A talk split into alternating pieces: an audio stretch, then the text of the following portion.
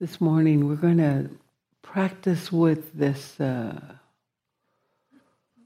this mental factor of intention. It's a mental factor, which means we can know it through our consciousness. We can observe it. We could just watch it. Um, but we can also feel it as a impulse or an urge or an energetic uh, kind of um, quality that precedes our actions. So we can feel it. We can both be an observer of it and a participant in the felt sense of knowing this intention to act. It comes before all actions, it comes before thought, it comes before speech, but it's very subtle and so hard to see. Um, but when there's stillness and quiet in the space around us, both externally and internally, you may not think you're quiet, but there's a degree of quietness that's within each of us that is uh, more quiet than we usually are. And so there's a way that we can begin to see this intention. Um,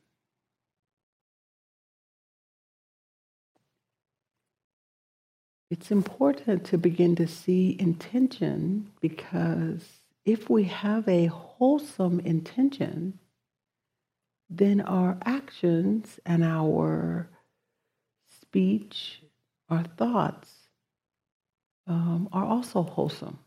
It's the energy that kind of moves action, behavior, conduct, thought, everything.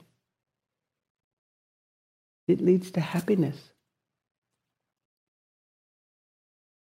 Just beginning to pay attention to the intention, you can see this cultivation of happiness. And likewise, if the intention or the motivation to do something is in an unwholesome, unskillful nature, then it will produce an act, a speech, conduct, or thought that's unwholesome unskillful, not onward leading, and it can lead to suffering.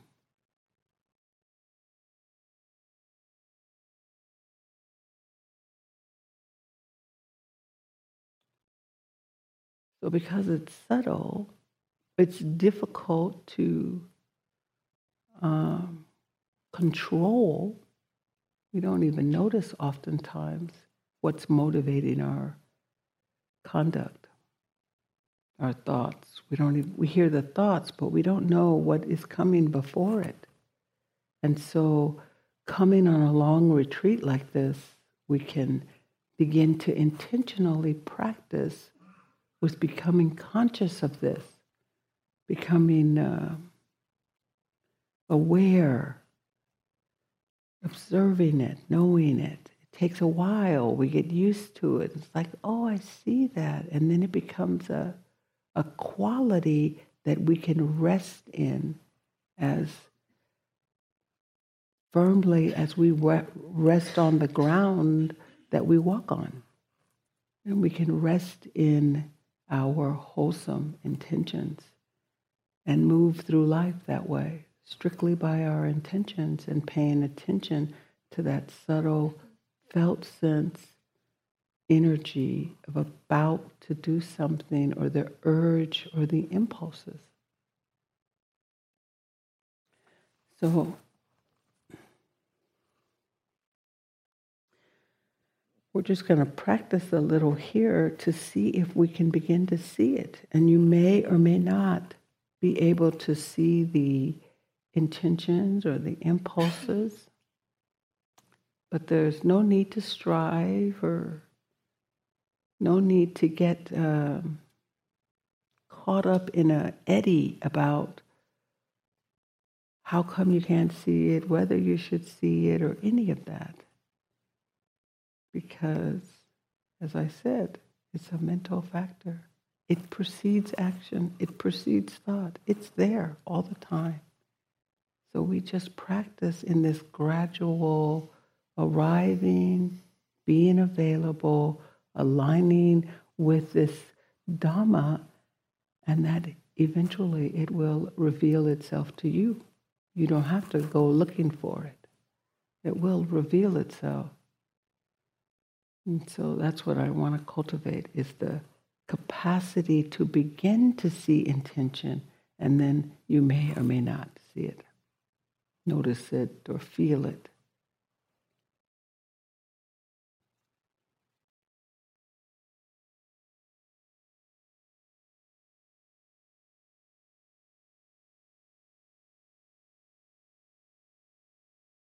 Feeling this arriving here.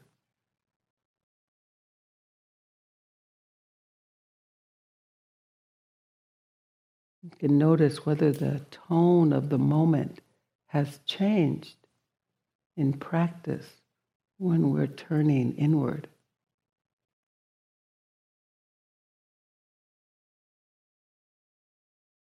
You can take note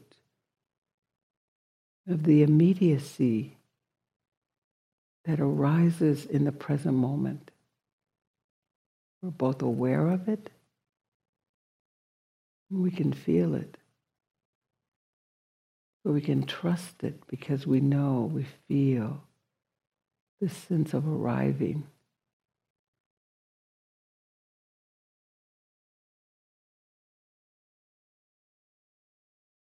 Arriving here, arriving now.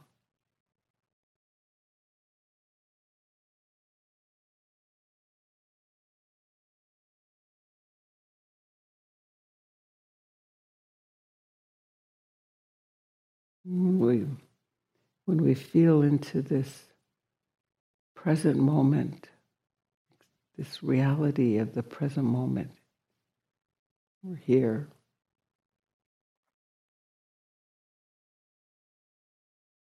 You can see that there's nowhere to go. There's no need to reach out and grab anything. But when we're available, practice comes to us. We're just sitting here, just lying here, feeling into the present moment resting here, settled. And trusting that practice comes to us. What is to be practiced with will reveal itself.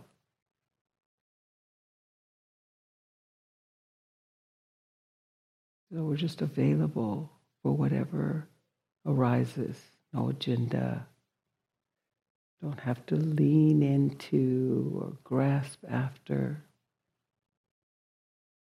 We can relax and just be here and now and keep returning to this felt sense of arriving in the present moment, here and now.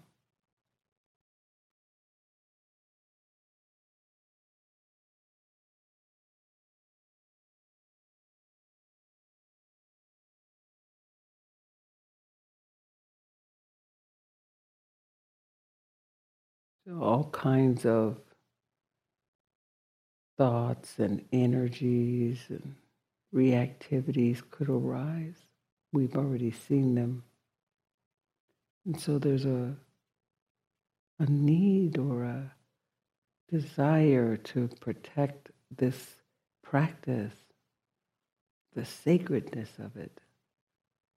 We align ourselves with the Dhamma this intention to practice, this intention to stay present, stay ardent, this clear seeing.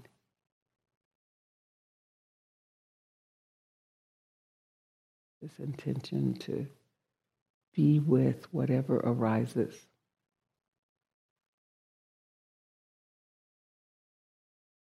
This alignment, being available, being present here.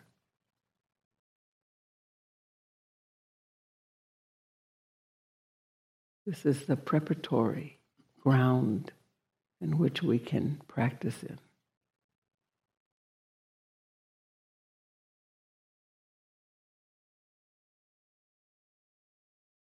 When you feel you're ready, you can turn your attention to your primary object. Stabilize the mind.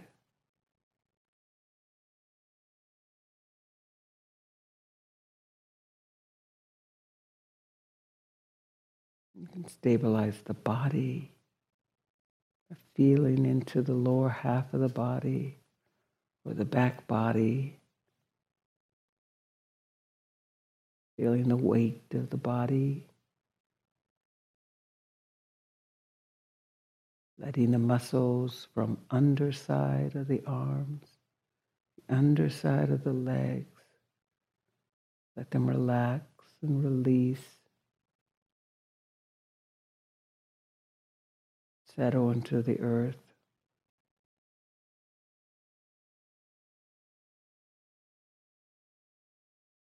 Feel into the hardness of the bones in the body.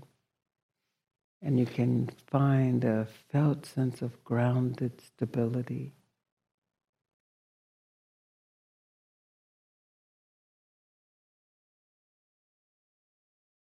Have a sense of ground and solidness, something to rest upon, steady.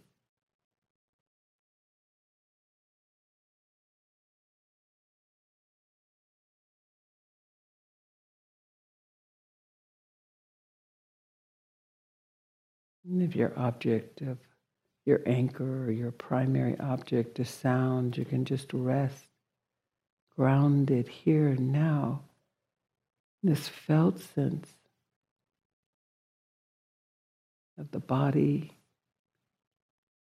and this conscious knowing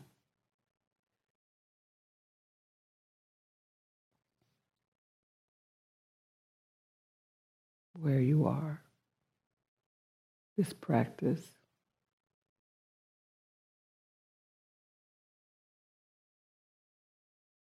And if you're primary anchor is sound, you're just hearing sounds, enjoying the ebb and flow of silence, whatever that is. Because it kind of includes all these little tiny sounds, big sounds, quick sounds, long sounds smooth and soft sounds and coarse sounds. It's all just part of sound, hearing. Ears are not worried about it. So you can settle the mind by feeling into this present moment being available for sound, such as it is.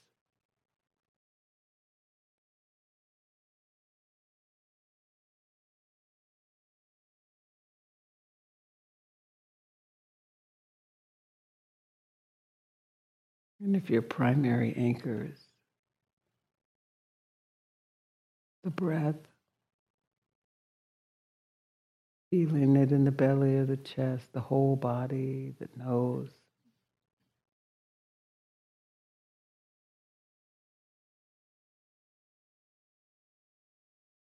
The upper lip.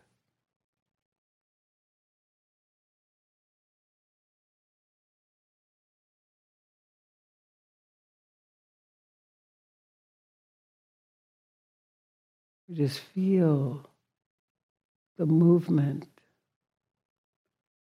the energy, this aliveness of breathing.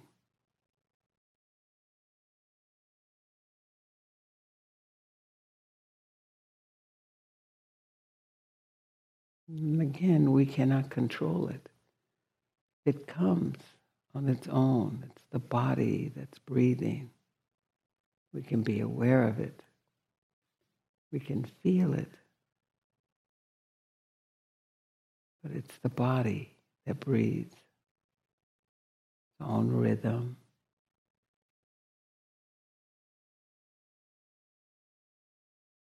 Takes in as much air as it needs and it let go, lets go of what it doesn't need any longer.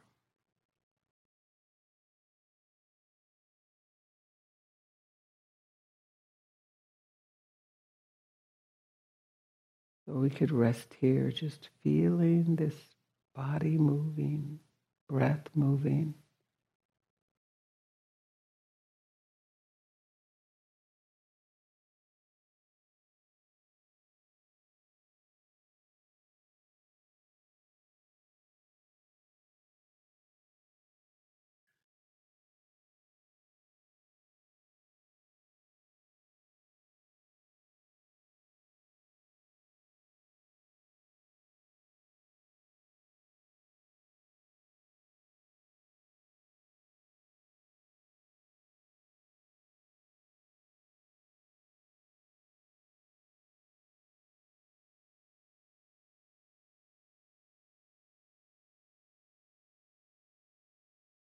So as you put your attention on your object, you might feel the energy to stay with your object. You can feel that aspiration to stay here.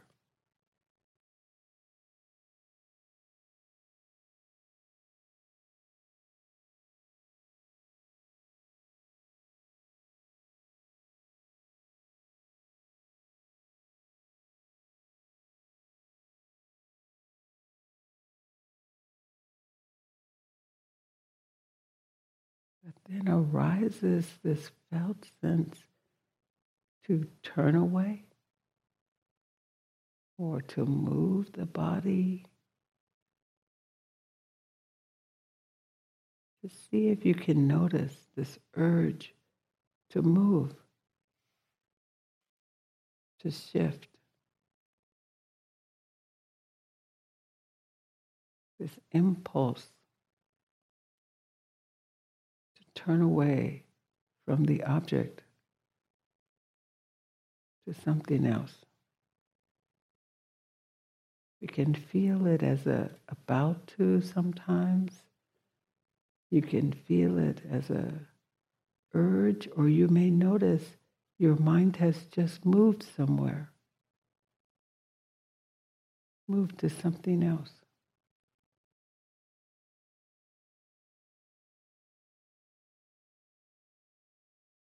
See if you can return to the primary object again.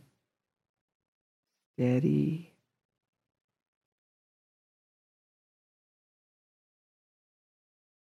Connected to the object.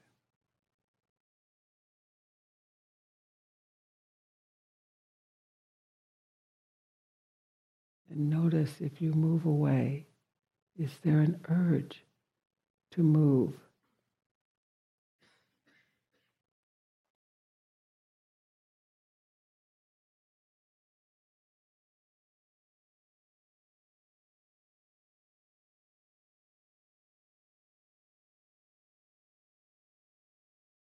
Sitting here, the body might feel also this need to move the legs or the arms.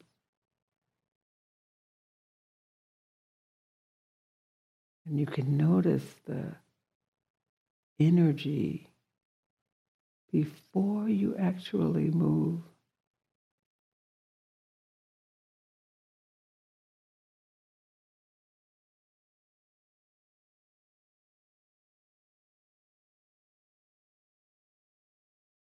So it's subtle. And I can't take some of the subtleness out if I keep describing it. I'm going to give you one more way you can see, and then we'll practice in silence together.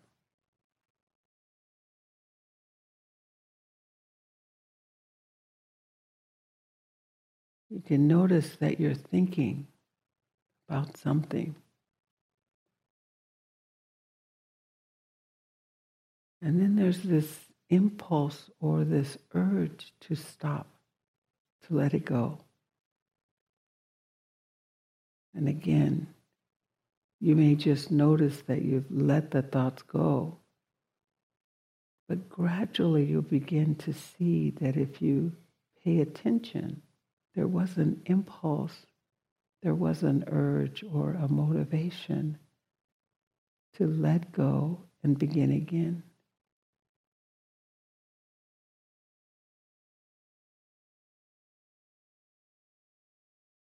You can notice this urge with our thoughts. You can notice it with our actions, the physical movement of body.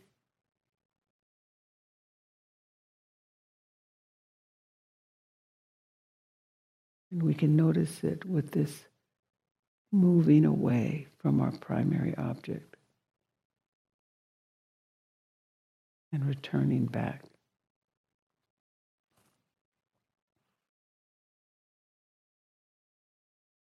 So we'll practice the rest of the time in silence.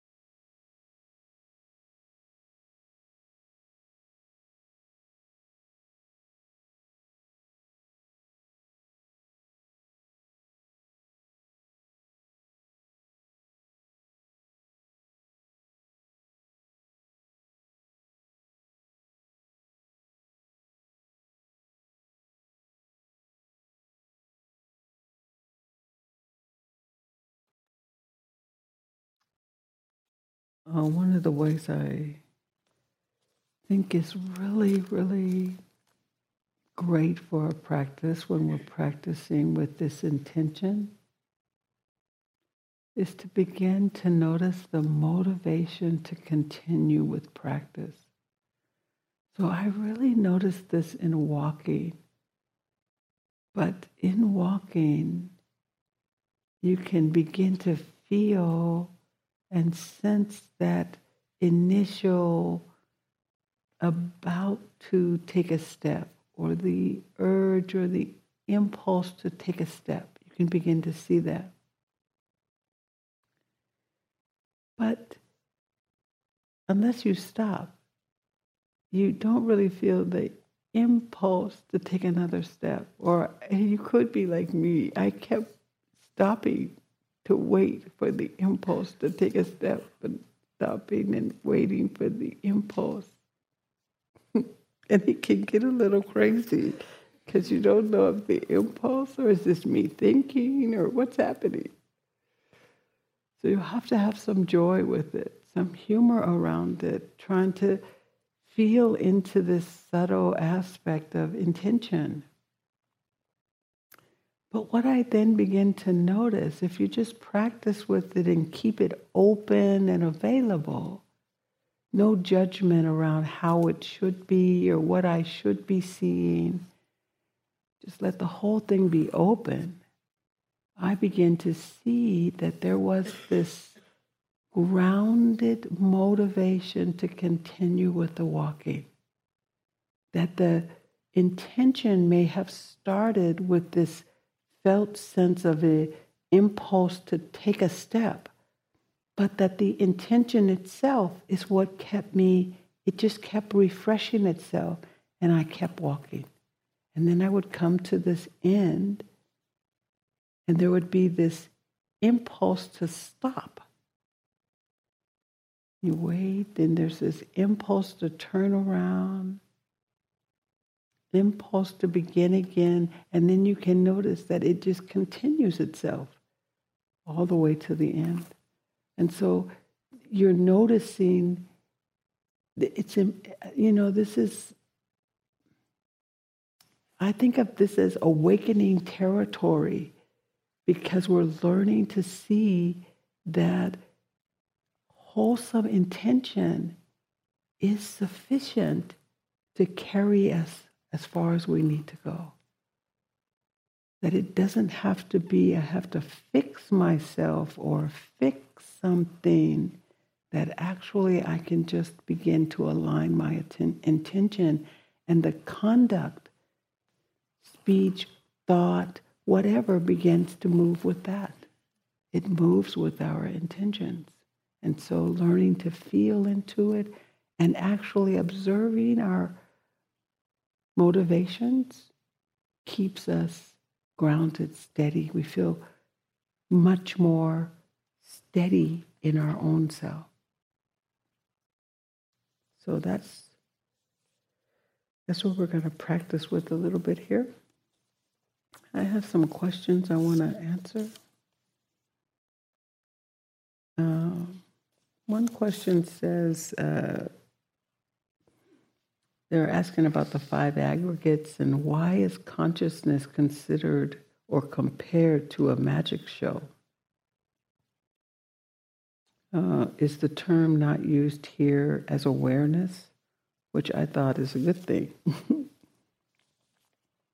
so I think it's compared to. Uh, a magic show as if you there's a there's a way in which we can take ownership of what we're conscious of. Because we're conscious of something that means i know it. It's you know it's it's me. I'm the one that knows. And in that we can mistakenly think that what we think we know is the truth of the arising moment. But it's like a magic show in that you think the trick, you don't see the trick, you see the magic. And so you think the magic is what's actually happening. But in reality, it's a sleight of hand, it's a trick, and it's not. Um, it's not real what you see. And so, this uh, consciousness that they're talking about, we can get lost in our uh, the our knowing of something as if I'm the one who does it. So this, the best way to, to, to see this is the magic show of that deep, blissful samadhi sit. You have it. You think you got it. You think you did that.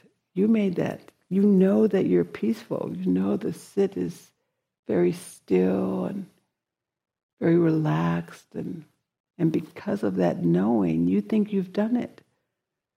So come the next sit, you think you can just make it happen again. And it's not like that. So the, there's a there's a sleight of hand with that when you begin to see that just because you know something, it doesn't mean you are the one that created it or you're in charge or you own it somehow. That's why I think he compared it to a magic show. Someone asked, uh, Can you elaborate more about direct experience uh, or when it is not? And is tapping into it momentary? Uh, and is tapping into it momentary? I see. Um, so the way I think of this is when I think of direct experience, I think of the felt sense of the moment. So this kind of felt sense, you feel the moment, you feel the immediacy of now, and you are knowing that you are experiencing the present moment. So there's a kind of quality of both knowing and a quality of this felt sense of the immediacy of now. You can contrast that to um, um, when it's not that way, it's more evaluative of the moment. It's what I think, this is what I would consider Philip's uh, judging, comparing, and fixing kind of vows we take is like you're beginning to see how you're not actually in the moment in a direct way. You're more evaluating, analyzing, judging, comparing, kind of in that fixing mode. And it's all based in thought. And there's no actual connection to the moment itself. So the direct experience, you're feeling into it and knowing it at the same time. Whereas the when it's not in that direct experience, you are kind of analyzing, uh, judging, comparing. It's usually wrapped up in the past, some kind of future thinking or some evaluation. So the to me, I had to learn to accept that there's no difference between the two. It's not like one is good and one is bad But not knowing you are not in the direct experience can lead to unskillful actions, unskillful intentions, unskillful motivations that you may not be aware of. So, coming into the direct experience is just a way to help you begin to be more intentional about how you are going to relate to this moment It probably supports us in being able to choose towards um, being uh, skillful or following our intentions or right intentions and leaning into that more. Um, someone said, "Can you please, can you please make the distinction between fixing and intervention?" Can trying to gently intervene become fixing? Yes, yes, very nice. There's a way in which our this motivation, I like the way the Tibetans say, it's this urge to correct. I have that so bad. Um, and so there's always this kind of, let me just tweak it a little, just just a little. And and and it's you know, it's it's just the nature of my temperament. So I'm like, yes, I like that, but let's put it just right here. That's perfect. I can't think of it, but there's a Zen koan about, you know, somebody trying to put a sign up at a monastery. And so there's this like just this little hair. And practicing with intention, you can begin to see that. You can see that urge to correct something. But what we don't see is the judgment that the thing that we're trying to correct is we've judged it as wrong. We're not really in the experience of it. A judgment says, that is wrong. So now you have this motivation to fix it. Rather than ever being open, available to the moment itself. And so we're following these impulsive judgments and comparisons and trying to fix the world, but we don't see that we're not actually in the direct experience of this moment. We are in our judgments, moving about, trying to make the world the way we think it ought to be. So I would say this, this feeling into this need to intervene uh, maybe be the place where you could begin to see this unskillful motivation, this urge or impulse, it may or may not be unskillful. I don't want to say it's unskillful. It may be skillful, but feeling into that urge to intervene, you can begin to see whether or not your actions lean into or move towards fixing and trying to control and take ownership. But just that question is getting into the realm of beginning to see that there isn't an intention before action. Uh, one last one here. Uh, any additional advice on working? Oh, yes, this is the one I wanted to really get to. I'm glad I got to it in time. Any additional advice on working with frequent coughing near me? It seems I have to switch my focus from stillness to compassion for them or for my loss of stillness. Um, but like the, I guess, the monk in the hut, too near the um, yeah, I'm getting lost here. I opened a bit. I can't get it. So I'm just going to stick with the copying part. It's such a strange phenomena. You might notice your intention to put a mask on before you come in. Even though you don't have to put a mask on, there can be this intent. You don't even have a mask with you, but there's this intention to put it on, this impulse, this urge, because we are now trained to wear masks. I can remember when someone suggested I wear a mask on the airplane when the pandemic first started. And, and it was my son. He was insisting I wear this mask. And I thought, you are stupid. I'm not going to be walking around with a mask on. So I was like, yeah, I'll wear it. Thanks for letting me know. I was not wearing no mask. But now I have a hard time going into a store without putting a mask on. So there's this way in which our minds become habituated towards something. And coughing is one of those areas where we have become habituated towards something is wrong, something is dangerous, that is not right. And our minds can then influence us in this kind of uh, the way this uh, yogi is saying my my it took my focus away from stillness It does not have to take your focus away from stillness. Coughing is sound. That's what it is. And the thing that makes it so special is because the body needs to cough to release energy. So we are in a meditation hall where energy is being built up, and coughing is one of the ways that the body pushes out excess energy.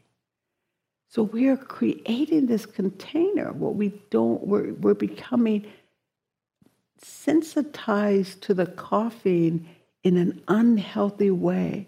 There is a healthy way that we have to be around coughing because of COVID and some of the other respiratory difficulties that are out there. But we are all in a container where if you're having flu like, cold like symptoms, then you are not going to come into the container itself.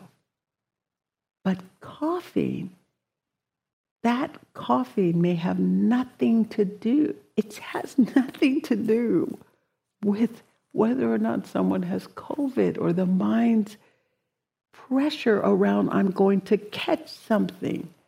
It is coughing as sound. And if you learn to let it be sound, you can see the urge of your mind to judge and correct that person. Oh, they shouldn't be in the hall, or oh, that's too much coffee. And you've left your practice and your whole energy has moved and shifted. But if you practice with the intention, you can begin to notice that coughing itself is a sound that pops up in the air and then it dissipates. And there's none. Pop up and then it dissipates. And maybe none, none, none, none, none, none, none, none, none for like 20 minutes. And then doop, there's a sound. Maybe cough, cough, cough. But it's not this kind of overwhelming taking control of us unless we see that sound or imagine, judge that sound as being wrong. And then there's going to be this urge to fix it, correct it. Somebody's got to do something about it. And we lose our practice spinning completely in that impulse. So I'm trusting that everyone in this hall knows that if you're feeling sick, you would not come into the hall. And for me, that means if you have to cough, you are letting go of energy. And that's fine. I'm with sound. I may have to let go of some energy too. It's just sound. And we it doesn't have to affect our stillness at all, no more than the rain does. No more than somebody getting up and walking out of the hall and the door opens. I'm like, thank you for waking me up because I was about to go to sleep here. So it's that way in which all of it is our practice. Everything is to help us learn how to steady ourselves here with me, this body, this felt sense. All right? Okay, Dana.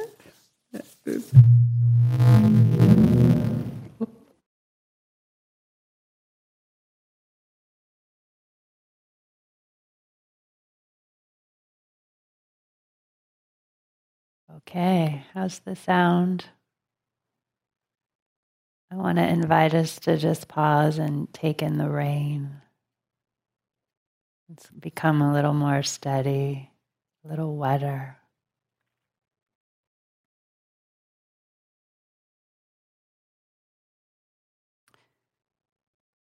So, a few announcements. Today is Thursday, and in our dynamic schedule, this means it is a Brahma Vihara day today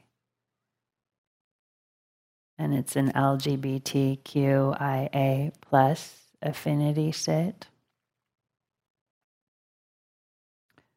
The retreat managers uh, asked us to share that there are strong storms coming through Saturday. And there's even a flash flood warning. So we are being requested to stay way back from the creeks. So enjoy the creeks from a distance, please. They also ask that we let you know that we at Spirit Rock have an amazing generator system. So, should we need it, uh, it will automatically turn on if we lose power during the storm.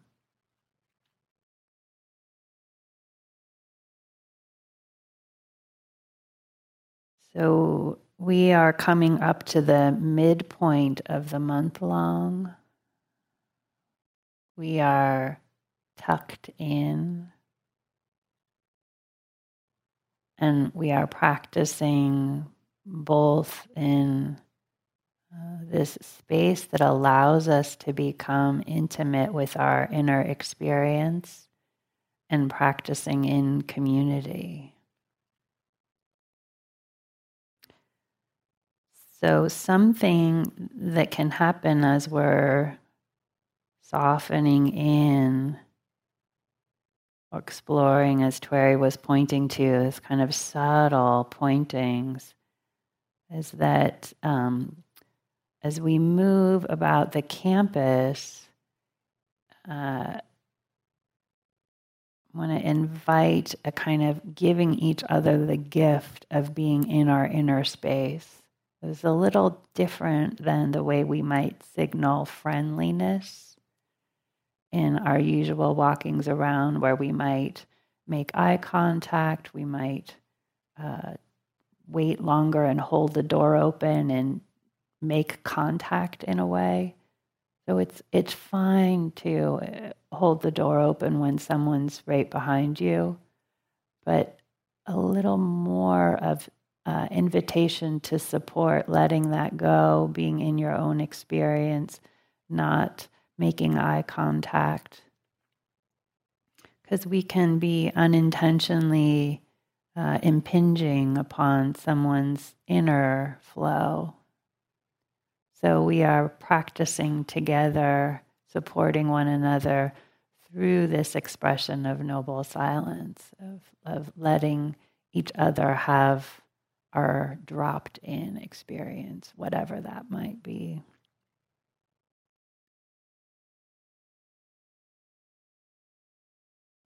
Also, in terms of moving about and moving through doors, a request that we, uh, as a community, take care of our smallest community member, our four legged friend, could use a little more space. So, like six feet. So, Junior can navigate spaces uh, in a relaxed way. So, thank you for wearing a mask in the hall if you are having some cold symptoms. Um, and you are more than welcome, just to reiterate that masks are so encouraged if you, or uh, we ask you to wear something if you've got a virus going on. It's also fine for you to choose to wear a mask for any reason. And as you know, they're optional at this point if you're feeling healthy.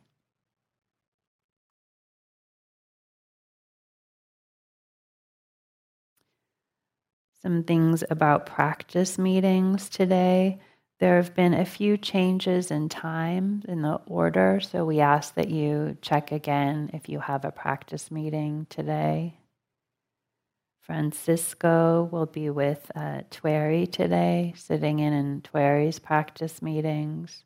And um, as always, uh, you're invited to uh, say yes or no thank you for his sitting in. We appreciate it if that feels okay to you. It's part of his training, but we totally respect what feels right for you. And Francisco is offering some signups today as well.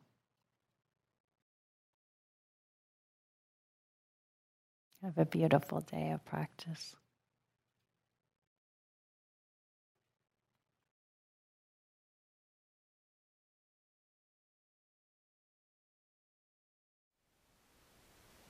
Thank you for listening. To learn how you can support the teachers and Dharma Seed, please visit dharma dharmaseed.org slash donate.